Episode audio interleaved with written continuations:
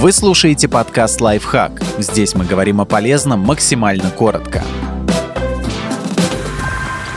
Как развить в себе жизнестойкость? Эти принципы помогут противостоять утратам, психологическим травмам и другим превратностям судьбы. Не все в жизни можно контролировать. Столкнувшись с несчастьем, некоторые люди попадают в порочный круг. Ощущая боль и стресс, они мучительно размышляют о том, что они сделали не так. Чтобы выйти из этого положения, нужно разобраться, что зависит от вас прямо сейчас. Вы не можете изменить прошлое, но можете действовать в настоящем. И даже если вы попали в тупик и не способны повлиять на обстоятельства, вы все еще можете измениться сами. Сохранять социальные связи жизненно важно. Нередко в трудные моменты хочется замкнуться в себе и отгородиться от всего мира. Ни с кем не общаться и никого не видеть. Помните, что это не только не поможет вам справиться с переживаниями, но способно и усугубить стресс.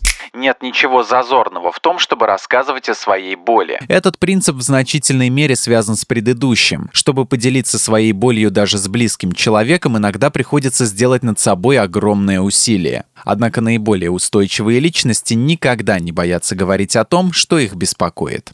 Пережить проблему легче, если воспринимать ее как испытание. В психологии это называется когнитивной переоценкой. Понимание того, чему вас может научить тяжелая ситуация, помогает не только легче пережить стресс, но и лучше справляться с негативом в будущем.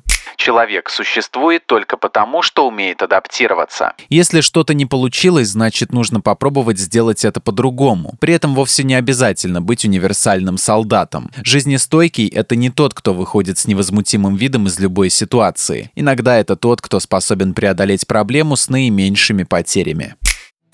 Подписывайтесь на подкаст «Лайфхак» на всех удобных платформах. Ставьте ему лайки и звездочки, оставляйте комментарии. Услышимся!